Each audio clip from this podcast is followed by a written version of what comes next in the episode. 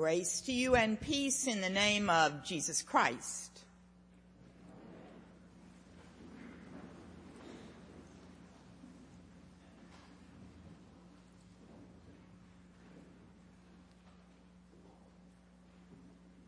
If you were a mountain, then no matter how the winds roar, you could stand there unyielding, implacable, if you were a mountain. If I were a river, then no matter the situation in which I find myself, I could just keep on flowing from life to life.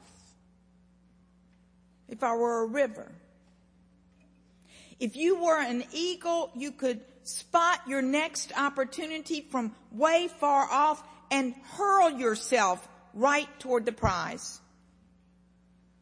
And if you were a hummingbird, you could fly like mad all day and night across even continents and always, always find your way home.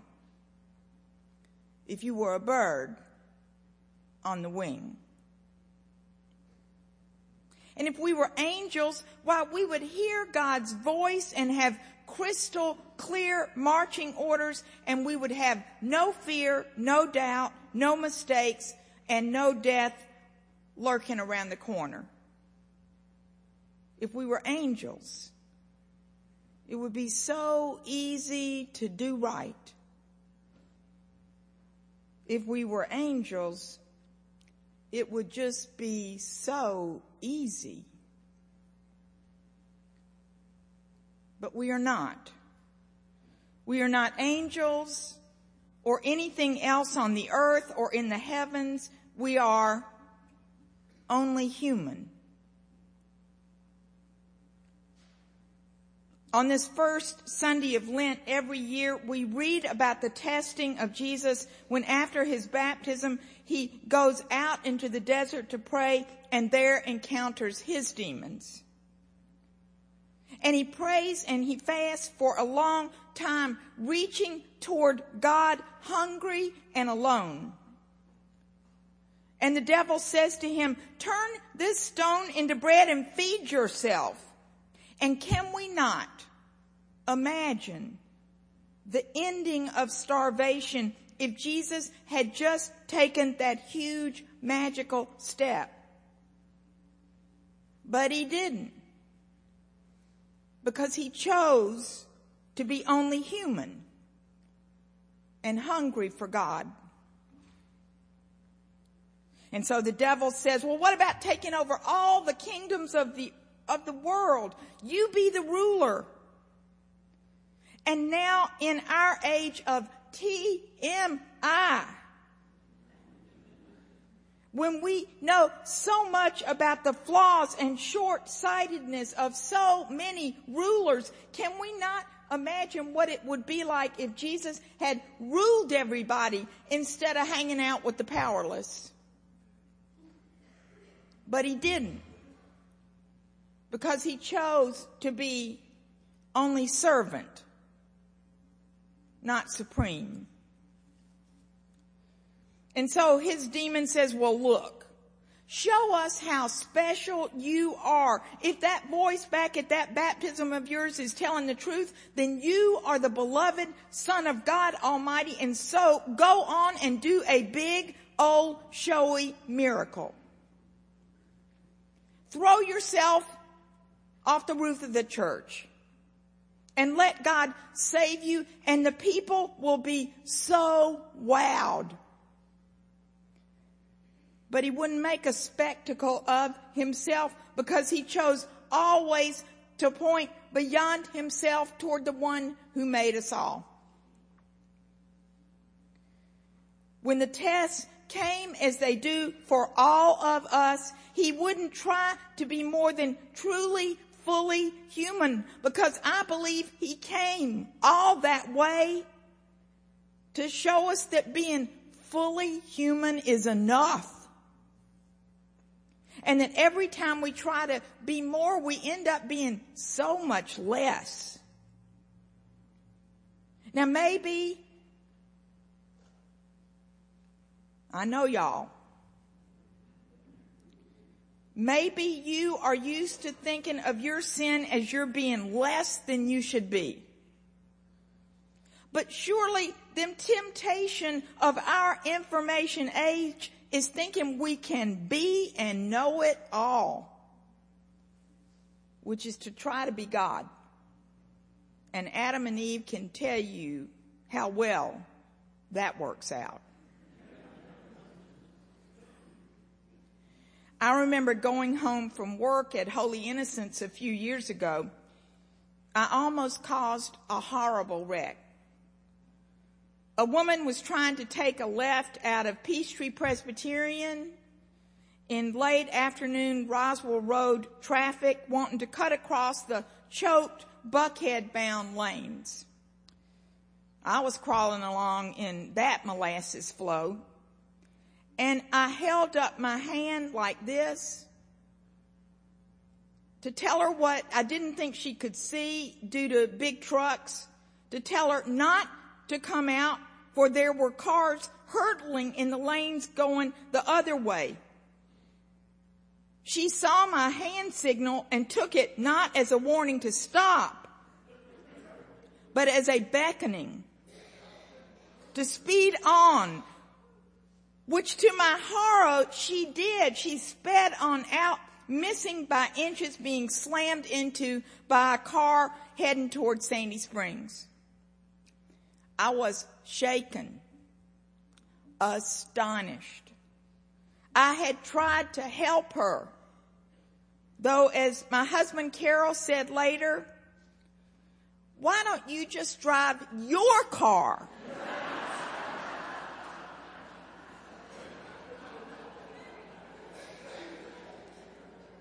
Actually, he said that with some strong descriptive language. But the man has a point. What if for Lent, let's just try it for Lent, you and I stop trying to direct the traffic for the universe. And as an add on, what if we stop repenting all the other drivers' sins? What if we each attentively and intentionally drive our own car? And what if we trust that we are in all our lane changes and swerves and turns and sudden stops and general goofiness and sometimes really lameness and sinfulness? What if we trust that we and all the others in this honk-filled, clogged up, stressed out streets of this world are in the hands of the one who loves us and loves the whole deal, loves every atom, every quark. Do you know what a murmuration is? I used to see them all the time as a child in Mississippi. It's when a huge flock of birds lifts up, almost always because a predator is sensed by maybe just one of them.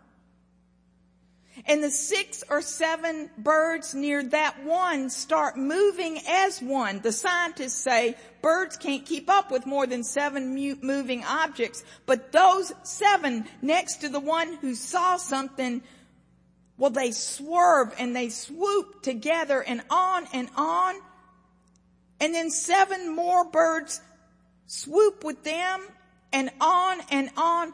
And soon you have a ballet in the sky of such profound beauty and complexity. Each bird soaring and swirling and hovering with her neighbors who make hairpin turns and sweep across the sky and double back and plunge toward the earth and rise and wheel and glide and soar again and again, the whole flock dancing to the music of the spheres. For there is this unheard music. And though we are only human, we are the ones who know. The birds dance, but we know there is a dance. And a Lord of the dance who leads us if we will but follow. Who calls us to the fullness of our humanity, who calls us to courage, to bold life, to seek justice, to love mercy and compassion, to risk being somebody who matters. And also to risk being just a little old part of the body. For to be both I and we, that is to claim the power and the glory of the body of Christ. How will you claim your power? How shall we? This is just a thought, but I've been reading G.K. Chesterton on Francis of Assisi, who, of course, loved the birds and talked to them and learned from them. And G.K. Chesterton says that Francis walked the earth like the pardon of God. That's just a thought. We may never soar in the sky, but what if we, dear saints, walked the world like the pardon of God? Only humans can do that. For real. Being fully human is a project worth a lifetime. I learned that here with you.